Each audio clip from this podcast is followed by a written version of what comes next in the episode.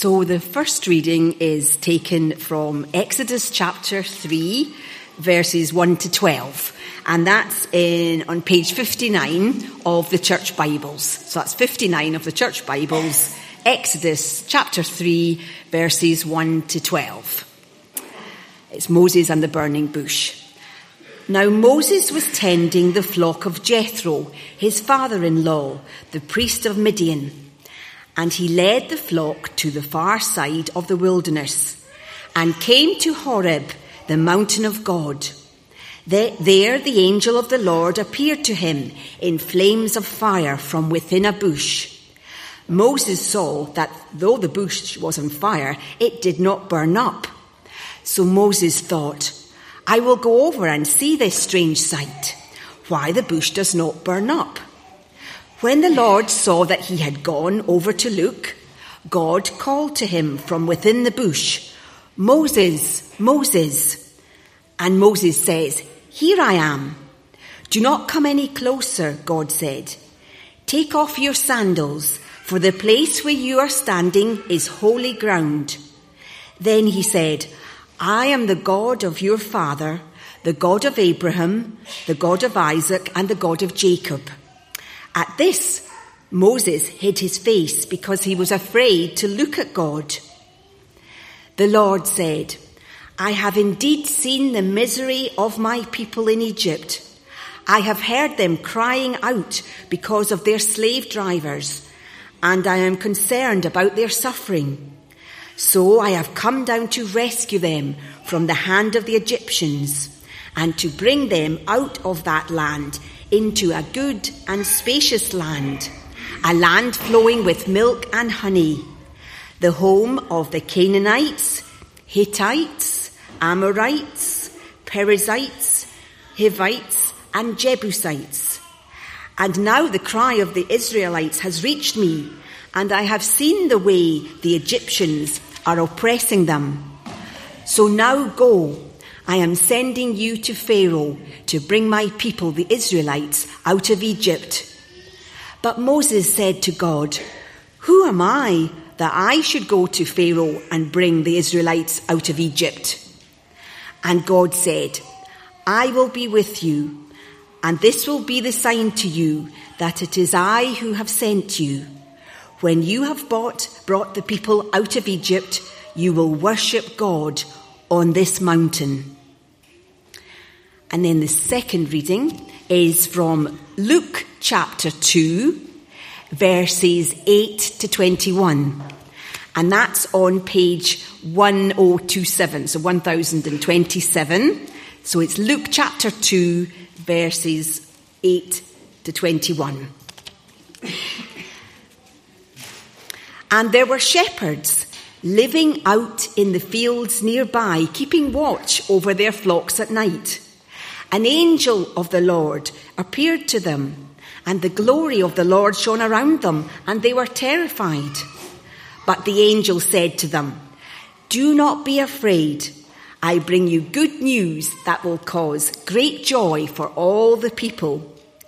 Today, in the town of David, a Saviour has been born to you. He is the Messiah, the Lord. This will be a sign to you. You will find a baby wrapped in cloths and lying in a manger. Suddenly, a great company of the heavenly host appeared with the angel, praising God and saying, Glory to God in the highest heaven, and on earth peace to those on whom his favour rests.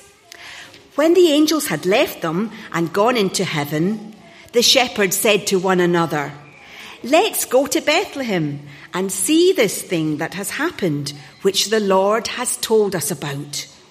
So they hurried off and they found Mary and Joseph and the baby who was lying in the manger. When they had seen him, they spread the word concerning what had been told them about this child. And all who heard it were amazed at what the shepherds said to them. But Mary treasured all these, up all these things and pondered them in her heart.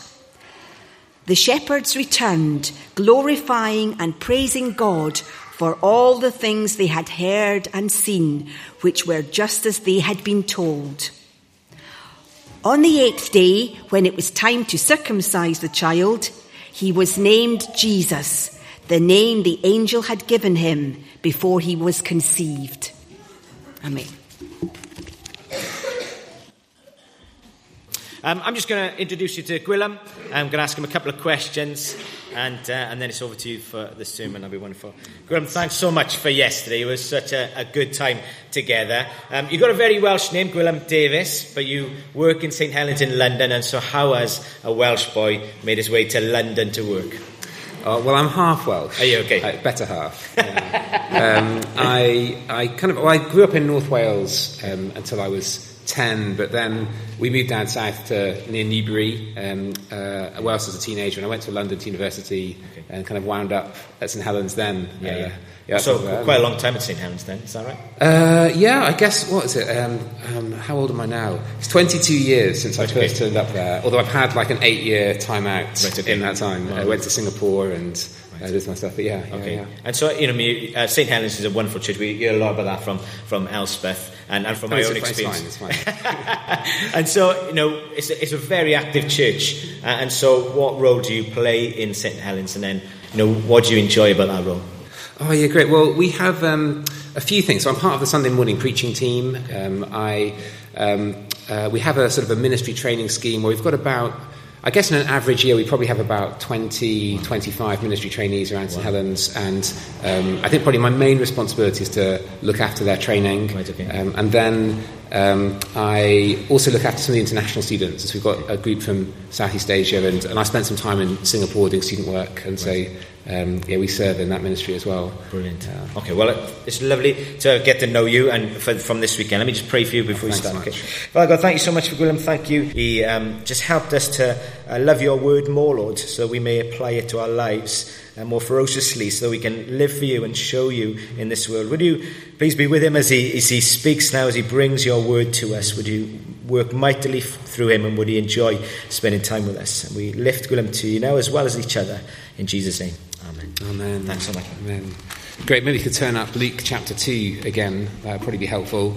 Um, thanks so much for welcoming me here as well. It's such a privilege to be able to be here. I'm so glad that um, the border is kind of sensibly reopen again. As like, you know, it's nice to be able to come back across and not feel like I'm um, uh, committing a crime being on the train. Um, and it's great to be able to see people here as well, isn't it? It's, it's wonderful to be back together.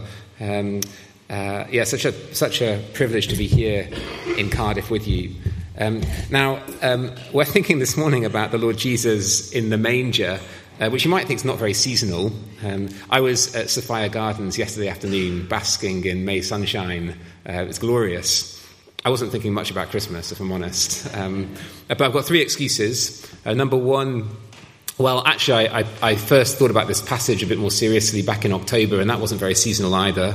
Um, and then number two, one of the things we found going through this bit of Luke in October was that um, it really helped us to see it with fresh eyes, as in that we could hear it better, I think, because we weren't, well, we'll, we'll talk about this a bit more, but we weren't just kind of um, submerging the whole thing um, in Christmas vibes. Um, and number three, I'm not sure that Luke himself um, really had much of a concept of the church year when he wrote this. And so I thought that perhaps um, maybe bringing you Luke chapter 2 might be helpful for you this morning. Uh, the chapter, the question I want us to ask as we look at Luke 2 is this um, What was really going on at the manger? Uh, what was really going on at the manger? And I wonder what you make of that scene as Mary lays the, the baby, the Lord Jesus, um, in that manger. It strikes me that on its own, without any kind of sense of context, it's extraordinarily ordinary. Um, unlike the Christmas carols, uh, there's no celestial glow around the Christ child. Um, I don't really know with any certainty whether the Lord Jesus made no crying or not, um, but I don't have any particular reason to think he didn't. Um, I don't see any particular reason to think he conducted himself from any other newborn baby. I'm sure it's not the most lavish nursery. Uh, there were probably better places to be born, even in the first century. It's certainly not exalted. But without the context of knowing who this child is, I'm not sure it's particularly shocking either. Uh, babies, babies have probably been born and laid in mangers before and since. Certainly, babies have been born in much more difficult circumstances in similarly overcrowded villages. This year, let alone in the last 2000s. If you had been there that night, if you'd been there, well, you might have been the kind of kind soul who sees a couple in a bit of trouble and thinks, I'm going to lend a hand. But I don't think you'd have thought that anything especially wondrous or anything especially terrible was happening. It's all so ordinary, isn't it? And anonymous as well. And by the end of um, our reading this morning, well, the end of the, the passage, last, um, the passage up to verse 7, where Mary lays the Lord Jesus in the manger, the, the baby, the child doesn't even have a name. It's not just the manger. And when you read through the rest of Luke's gospel, um, so much of it feels quite, well, at first glance, it feels quite humdrum. Um, you, you get this incredible fanfare at the beginning angelic visitations and glory, prophecy, praise. But then in the middle of Luke's gospel, Jesus spends 10 chapters walking and talking. Walking and talking. Occasional question from a difficult type, um, telling the odd story. Um, imagine that you'd been there the first time that the parable of the prodigal son was told. You might have thought that this was going to be the greatest story ever told. Uh, you might have thought that um, this was the most profound teaching you'd ever heard. Listen, let's be honest. My guess is if I'd been there, I would have had the same sort of response I have when I go to see a street performer at Covent Garden temporarily entertained. Um, maybe if I was feeling particularly kind that day and a bit reckless, I might even put my hand in my pocket. But I probably wouldn't even tell anyone about it when I got home. It's all so ordinary. Being a Christian, it feels so ordinary. Which is why these first two chapters of Luke's Gospel, um, they come first, especially the passage you just had read. They're so important for us because this introduction, it, it gives us an orientation um, and all singing, all dancing extravaganza, it strikes the chord through which you're supposed to hear the rest of Luke's gospel. It's all about the relationship, if you like, between the beginning of Luke chapter 2 and the end. The beginning, you have this very ordinary scene uh, Mary laying the baby in a manger. And then what comes next? Uh, it gives us a glimpse, like a window, um, through which we're to see what's really going on. What was really happening in the manger? Well, look back to verse 8. Luke chapter 2 and verse 8. And there were shepherds living out in the fields nearby, keeping watch over their flocks at night. An angel of the Lord appeared to them, and the glory of the Lord shone around them, and they were terrified. But the angel said to them, Do not be afraid. I bring you good news that will cause great joy for all the people. Today, in the town of David, a Saviour has been born to you. He is the Messiah, the Lord. And this will be the sign to you. You'll find a baby wrapped in cloths and lying in a manger. And suddenly a great company of the heavenly hosts appeared with the angel, praising God and saying, Glory to God in the highest heaven, and on earth peace to those on whom his favour rests. It's a window as we switch from the manger to the fields. We get a real insight into what was really happening and firstly, you get the sense that whole worlds are coming into contact with each other. That's our first point heaven and earth colliding. And heaven and earth colliding. And certainly, heaven is there. And the angel of the Lord, um, glory, uh, then a whole multitude, the very armies of heaven. Uh, glory to God in the highest, now sang in a field in Bethlehem. Heaven, the throne room of the living God. Heaven is there and the earth as well, because it is quite earthy, isn't it? Now, I don't want to get bogged down. Um, Elspeth warned me off politics. I don't want to get bogged down into the socio-economic standing of shepherds in the first century. Um, either way, actually, um, I'm not sure that you're supposed to think that shepherds were the lowest of the low. Uh, the Bible has quite a lot to say about shepherds, and quite a lot of it's quite positive, as it turns out. Neither am I supposed, are you supposed to think that, well, I've heard some talks where people spend such a long time rehabilitating the biblical art of shepherding that it sounds like they're borderline aristocracy. You know, it would have been quite rude for the angels not to visit the shepherds. It's very down to earth, isn't it? The night shift in a field with the flock. it is very down to earth. I don't think the shepherds went to work that night expecting this. And then worlds collide. Glory to God in the highest, and on earth, peace. Heaven and earth suddenly in direct contact. My wife Jenny, her comment on this was it's, it's the sort of thing that you can imagine happening in Doctor Who. Um, a portal suddenly opening into a lost world, dimensions suddenly colliding, meeting.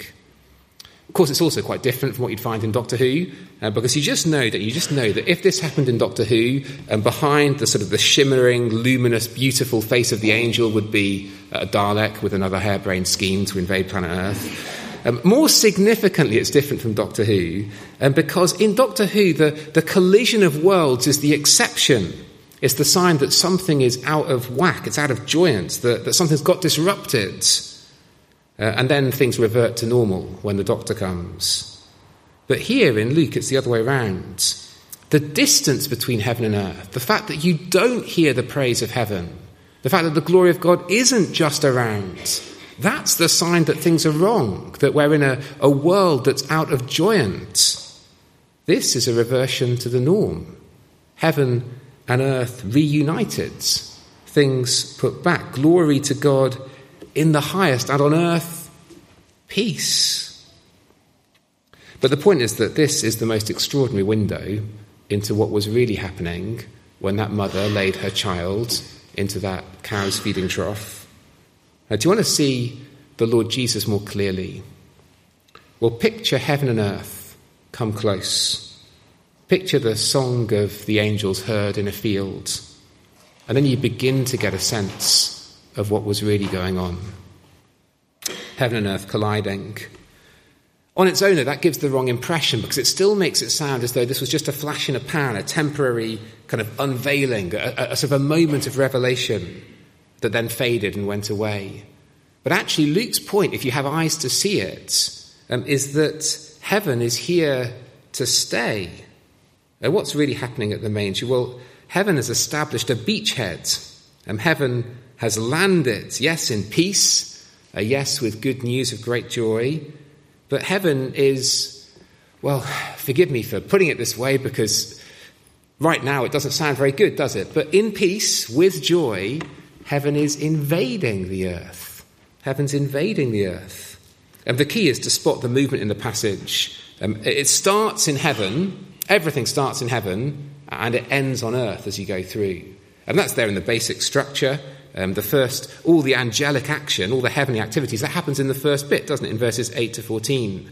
Um, in the second half of the passage, the angels have gone away, and you're just left with the shepherds and Jesus and Mary and Joseph, the earthly characters. Are the same movements there in what they say in verse 14. Glory to God in the highest heaven, start in heaven, and on earth, peace um, to those on whom his favour rests, from heaven to earth. But more importantly, with that basic sense of movement from heaven to earth, there are two key transfers, and um, things that start in heaven and get transferred onto the earth and stay there. Um, firstly, the praise and the glory.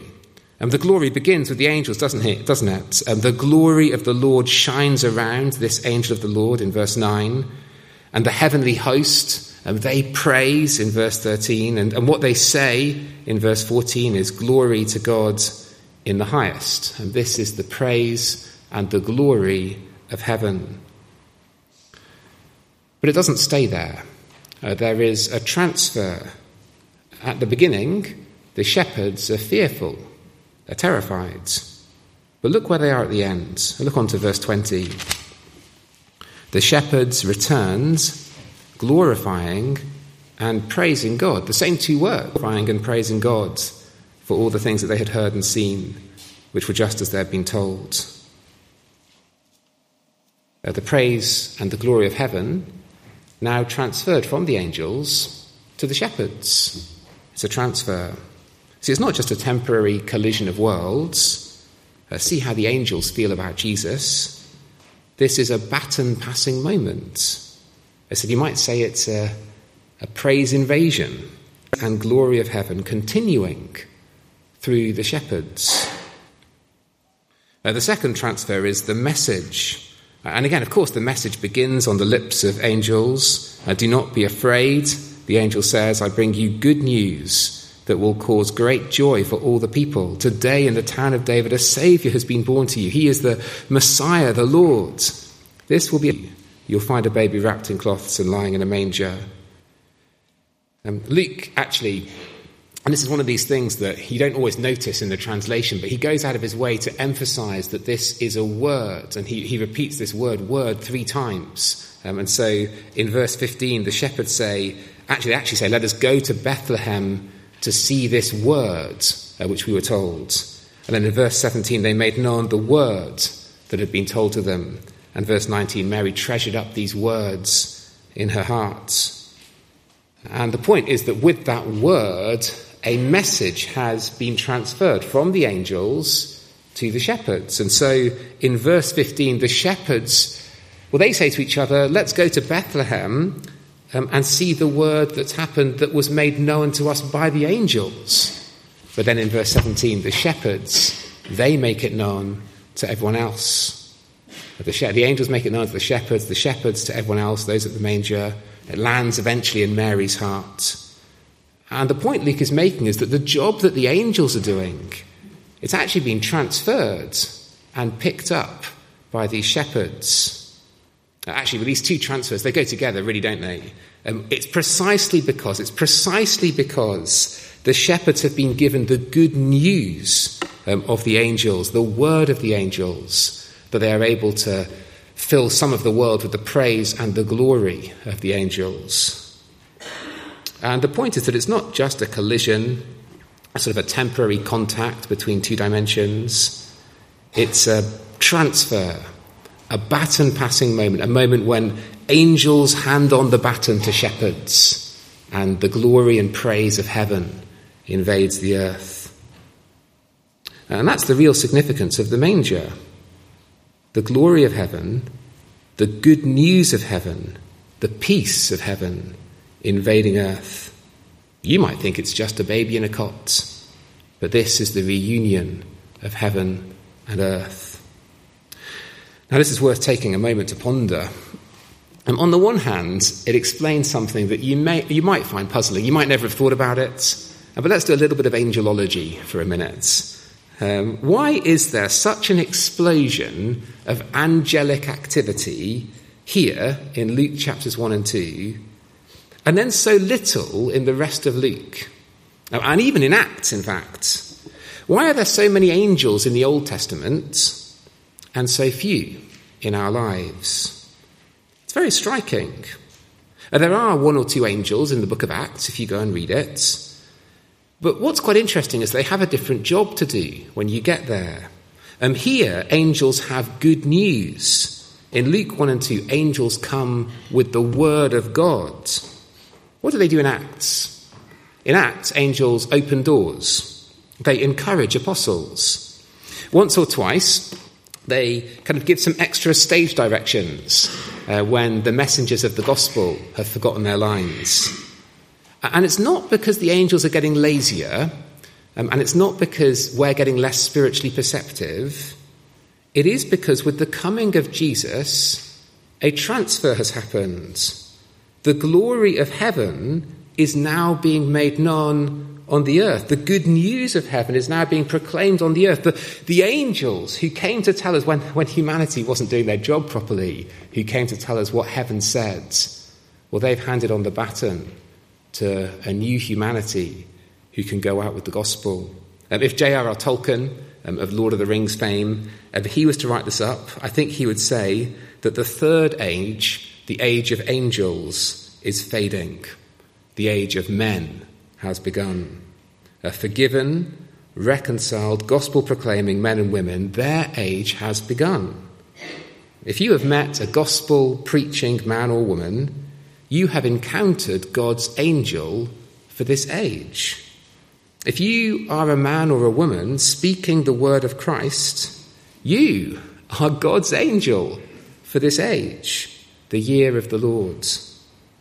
Might that not reframe the next time you have an opportunity to speak to somebody at work about the Lord Jesus? On the one hand, this explains the retreat of the angels. On the other hand, it explains the Exodus links. Um, you might have wondered why we read from Exodus chapter 3 right before Luke 2.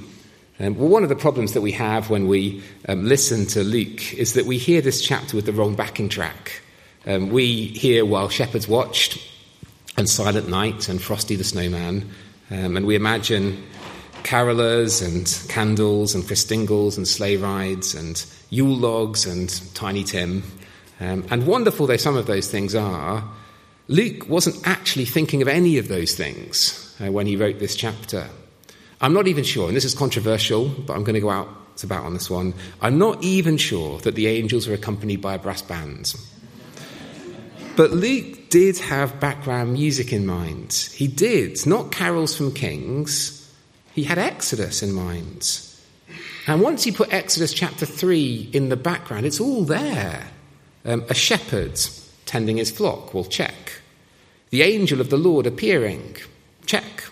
A speech about the Lord and about his rescue, check. A speech about the Lord and his rescue that ends with a sign, check. Words in the mouth of a messenger, check. Even the circumcision of a baby, it's all there from Exodus 3 and 4. It's all Exodus 3 and 4. This is Moses at the burning bush, reloaded. You know, in, in the Greek, a number of the phrases are identical, except Except it's so different. Because unlike Moses in Exodus 3, these shepherds don't stand around arguing with the angel. I can't do it. Don't send me. Send someone else. How about my brother? They just go and they take the message and they declare their praise. See, this is Exodus, but it's Exodus done right. I've got a friend in London who went to see um, Prince of Egypt, the musical. Um, that's in the West End now. Um, and he came back complaining. He came back complaining about the way that they'd changed the story. And it's true um, that in Prince of Egypt, the musical, they've, um, uh, they've added a couple of new songs, um, and both of them are awful. Um, no one really needed a woke cover of Exodus.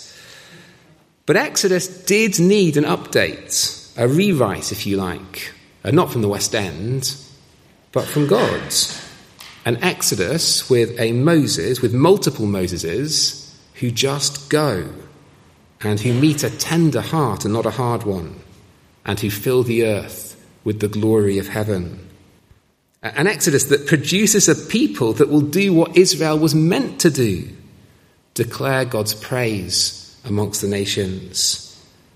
Exodus 3, it was all about the appointment of a messenger. Whom shall I send? And that's what's happening here. Now heaven has messengers on the earth, a new Israel. See, it's the same point, uh, two different perspectives on the same thing. Angels handing the baton on to shepherds. Exodus done right. Two different ways of saying the same thing. This is what is happening at the manger. It's not just a collision of worlds, it's an invasion. Heaven is arriving on the earth. God's glory, His good news are here and they are here to stay as the gospel word goes out. It may appear ordinary, it might look like nothing, an as yet unnamed baby in a world of Caesars and governors, empires and kings. Well, look through Luke's window. This is heaven invading the earth. And of course, the reason that's happening is because of who is in the manger. Uh, thirdly, uh, this morning, the King of heaven on earth to save. I look back at verse 10. The angel says, Do not be afraid. I bring you good news that will cause great joy for all the people. Today, in the town of David, a Saviour has been born to you. He is the Messiah, the Lord. This will be a sign to you. You'll find a baby wrapped in cloths and lying in a manger. You can't escape the fact that the identity of this child is in the heart of the angel's message. Now, why is there good news of great joy? Why do they need not fear? Well, because of who's in the cot. Uh, to you in David's town is born this day a Saviour, the Messiah, the Lord. It's an excellent summary, actually, of, um, of the first evangelistic sermon that was ever preached in Acts chapter 2. Um, what did he say? Let all Israel therefore know for certain that this Jesus whom you crucified is both Messiah and Lord. So save yourselves from this crooked generation.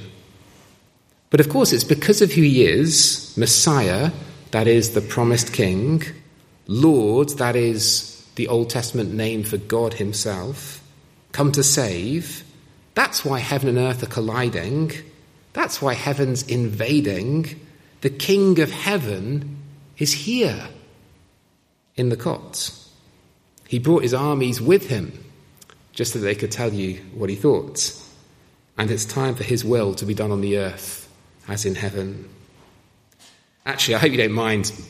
You might think I've overdone it already, but just one more Exodus link. Um, did you notice the difference between the signs? Um, so in Exodus, um, uh, this will be the sign um, when you worship the Lord on this mountain. And here in uh, Luke chapter 2, and this will be the sign for you. You'll find a baby wrapped in cloths and lying in a manger. Um, and it's interesting, isn't it? Because I, I think you're supposed to connect them and go, oh, right, Oh, right, it's actually the same point. The end of this salvation is that you meet the Lord Himself, the great God of the Exodus, the Saviour. But not this time waiting at the top of the mountain. No, having come all the way down to the manger, Messiah, the Lord's. And because He's come all the way down to the manger, all the way down from heaven to earth, because He's come to make peace, because He's come to save this is why heaven and earth are being reunited, and this is why good news will go out to the ends of the earth, or the King of heaven on earth to save. Now, there's so much that we could say about this. Uh, we could notice the spirituality here. Uh, this is not the spirituality of the mystic um, trying to ascend the mountain and to kind of contemplate the divine. Um, this is not the way that heaven and earth meets. No, we don't um, have to climb up to heaven to gaze on God in Himself, Christ comes close to us. And we meet heaven at the manger. We meet heaven in Jesus. We meet heaven in the word about Jesus. And we meet heaven here. You could talk about the spirituality here. And we could focus on the peace. It's such a marvel. Oh, please don't forget this. It's such a marvel that the King of heaven and his angelic host have come not to wage war, but to reconcile. Now, this is something that should never cease to amaze us. Heaven could have recaptured the earth with a show of overwhelming force, shock, and awe. The shepherds weren't wrong to be afraid. Actually, that's one of the ways that they cottoned on faster than Moses. You know, Moses, well, I wonder what that bush is. Uh, the shepherds were terrified. They were right to be terrified. The whole army of heaven was there. But this is good news. This is great joy. This is peace on earth. And by the end of Luke's gospel, peace in heaven. The Lord has come to seek and to save. It is a wonder. We could think about the peace. But the reason that this is here at the beginning of Luke's gospel is to get us to see things straight. And here in this fanfare, uh, we get a blast of just who Jesus is and what he came to do. And we need it. Uh, this might sound like just another baby story. Jesus might momentarily look like just another itinerant teacher. His death might seem like just another tragedy. This might look like just another book. Uh, what you are hearing might sound like just another talk. But it is not true. Come and look through Luke's window. This child is the reunion of heaven and earth. His death brings peace with God. This book is the word of heaven, now here on the earth. And insofar as I, or any Christian for that matter, speaks the gospel of Christ, you are hearing the voice of an angel. This is a reason for rock solid confidence at work, at university, at school, at home. Don't be surprised when Jesus looks ordinary. Of course he does. He came as one of us, after all. But don't let that deflect you from the reality. Heaven has come to earth in the person of its King, and his new people are filling the earth with his heavenly praise. That is what is really happening. That was what was really happening when Moses laid, when Mary laid that infant in the manger. And not for the first time, uh, Mary gives us the right response. Uh, verse 19 as we close. But Mary, she treasured up all these things and she pondered them in her heart. And I think Luke's point, as you begin to read his book, is that if the word of the gospel, if the message of the angels and the message of the shepherds, um, if that has reached you, whether it's from the angels or from the shepherds or from the lips of Luke, if that's come to you, well, you should do the same. Uh, let's pray together.